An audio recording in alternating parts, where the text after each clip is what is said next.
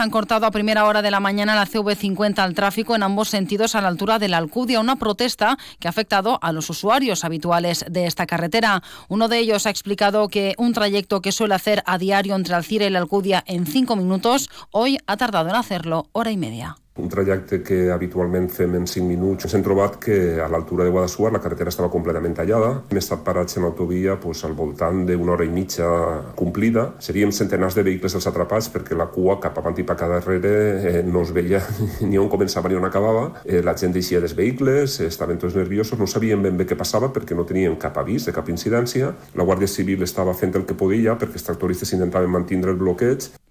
Pese a ello, uno de los manifestantes, Miguel Ruiz de Algemesí, ha señalado que se han sentido apoyados en su, propues- en su protesta, con la que esperan reaccionen los gobernantes a todos los niveles para dar respuesta a los problemas del sector.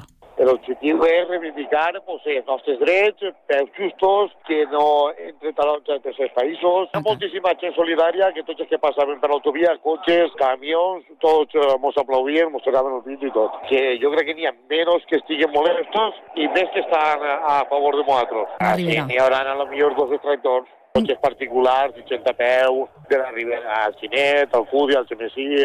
Estem fora de l'autovia, que ja ens han tret, i ara estem a veure concretant coses, a veure què fem, a on anem. I...